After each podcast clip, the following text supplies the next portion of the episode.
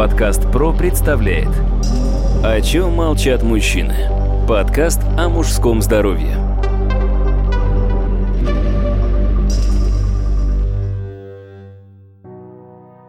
Здравствуйте, дорогие друзья, у микрофона Сергей Чубатков, и мы продолжаем откровенный и квалифицированный разговор о мужском здоровье. Мой собеседник – доктор медицинских наук, профессор, врач-уролог Павел Сергеевич Козласов. Павел Сергеевич, здравствуйте. Здравствуйте, Сергей. Сегодня мы с вами поговорим о такой проблеме, как ускоренные семяизвержения. В связи с этим первый вопрос. Что вообще подразумевает современная медицина под понятием ускоренные семяизвержения? Ускоренное семяизвержение, собственно, есть два понятия. Есть ускоренное семяизвержение, есть преждевременное семяизвержение, и зачастую они подменяются друг другом, люди путают. Преждевременное семяизвержение – это семяизвержение до момента, собственно, пенетрации, то есть вхождения полового члена во влагалище. Такое тоже бывает. Бывает так, что мужчина перевозбудился, он даже не успел начать половой акт, и уже произошло семяизвержение. Это преждевременное семяизвержение. Ускоренное же семяизвержение – это семяизвержение в течение 2-3 минут после того, как половой член был введен во влагалище. Но опять же, здесь нужно понимать, что все это довольно индивидуально, потому что кому-то 10 минут более чем достаточно, кому-то 40 минут мало. Очень часто ко мне обращаются пациенты с вопросом, а сколько в норме должен быть половой акт? Нормальный половой акт – это когда и один половой партнер, и второй получили оргазм. Это нормальный половой акт.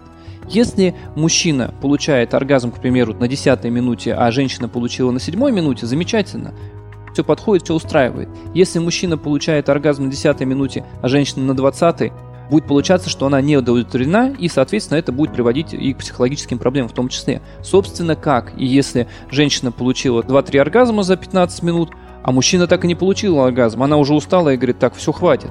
Он говорит, а я еще хочу, она говорит, а я нет. Соответственно, это опять же приводит к некому диссонансу. Поэтому золотого стандарта какого-то временного его просто физически не существует. Самое главное, чтобы пара получала сексуальное удовлетворение и испытала оргазм. А насколько сегодня часто вообще стоит проблема вот ускоренного семяизвержения?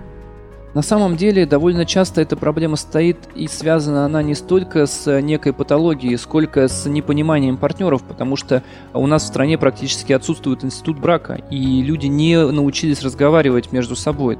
Зачастую разговор между мужчиной и женщиной приводит к тому, что просто можно договориться о том, что мне нравится больше сверху, а мне сбоку, а мне нравится больше оральный секс и так далее и тому подобное. И это приведет к тому, что за счет некого разнообразия будут оба партнера получать удовлетворение. Но все-таки основная причина, по которой мужчина обращается, это, как правило, не столько его быстрое семяизвержение, сколько как раз-таки то, что половая партнерша не получает удовлетворения.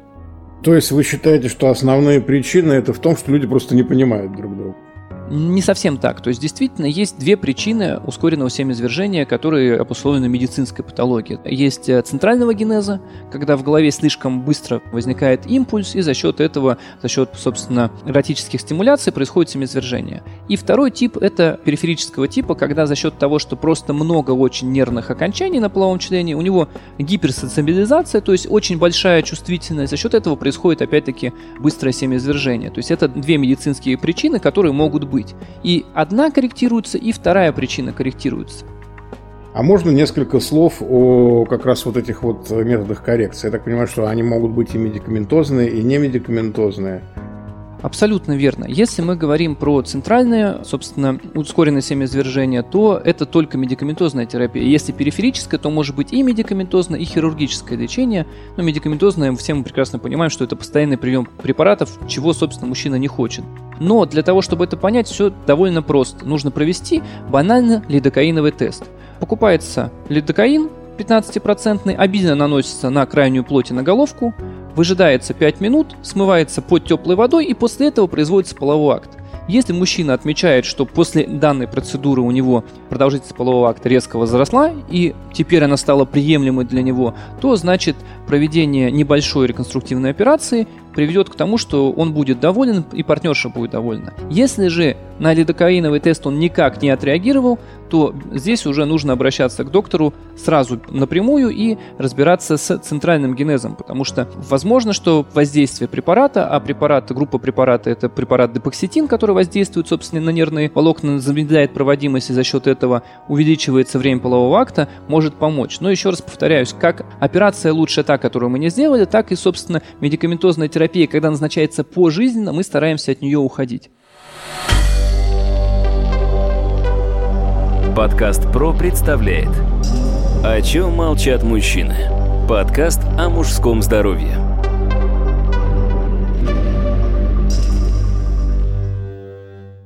Вы какие методики предпочитаете при лечении этой патологии? Если это периферического генеза, то, как правило, мы используем методику, когда производится так называемая парциальная корпоронейрорафия, то есть нервы, которые идут к головке, они под микроскопом перерезаются и сшиваются заново.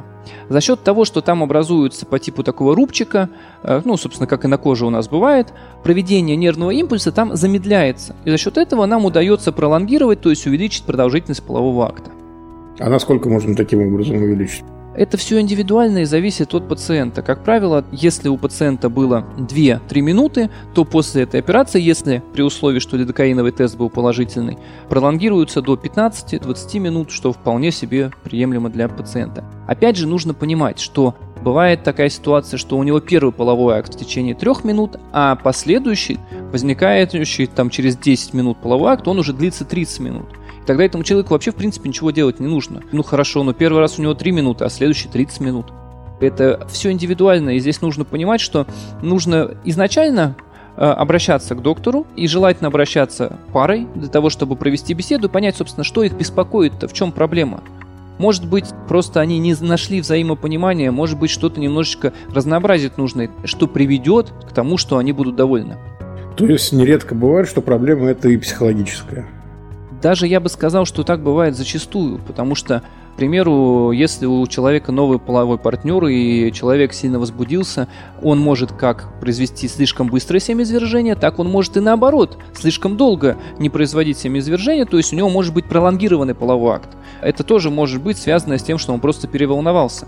Опять же, в зависимости от того, как половая партнерша стимулирует эрогенные зоны мужчины, в зависимости от этого, соответственно, у него тоже будет разная продолжительность полового акта. Если, к примеру, во время полового акта он чуть замедлился, у него член начал чуть опускаться, он опять ускорился, да, и есть методики, которые позволяют, собственно, в работе с парой, без медикаментозной терапии, без хирургического лечения увеличить продолжительность полового акта, и это нормально. Как вы относитесь к такому мифу, что прием алкоголя увеличивает продолжительность полового акта? Это не миф. Действительно, прием алкоголя, он увеличивает продолжительность полового акта, но нужно понимать, что все зависит от дозы в относительно небольших дозах происходит легкая анестезия и продолжительность полового акта увеличивается. А вот в больших дозах это может привести к тому, что, во-первых, в принципе, может половой не встать, не получится вообще в принципе ничего, а может привести к тому, что половой акт будет настолько пролонгирован, что это будет 2, 3, 4 часа, это будет уже мучительно, но а, мужчина так и не сможет кончить. И в заключение вопрос, насколько часто удается решить проблему вот, ускоренного семяизвержения в наши дни? В наши дни можно смело сказать, что в 99% случаев мы решаем эту проблему. К сожалению, довольно редкая ситуация, но которая бывает, это пролонгированный половой акт. Наоборот, когда затянутый, вот эта проблема на сегодняшний день практически никак не решается, потому что препаратов, которые бы ускоряли половой акт, к сожалению, не существует. И таких пациентов, их единицы, в принципе, в России, но я в своей практике встречал, когда половой акт у мужчины длится час-полтора, это просто изнурительный половой акт, но, к сожалению, препаратов, которые бы действовали на это, их нет. А что касается ускоренного семяизвержения, то на данный момент времени это все корректируется, довольно успешно корректируется. Самое главное обращаться к специалисту, который в этом разбирается, а не зацикливаться на рекламе, не читать то, что написано в огромных просторах интернета и пытаться самому себе что-то там сделать. Павел Сергеевич, большое спасибо. Дорогие друзья, я хочу напомнить, что моим собеседником сегодня был доктор медицинских наук, профессор, врач-уролог Павел Сергеевич Козлазов. Подкаст вел Сергей Чеботков. Удачи вам и до новых встреч. Студия «Подкаст Про». Производство профессиональных подкастов.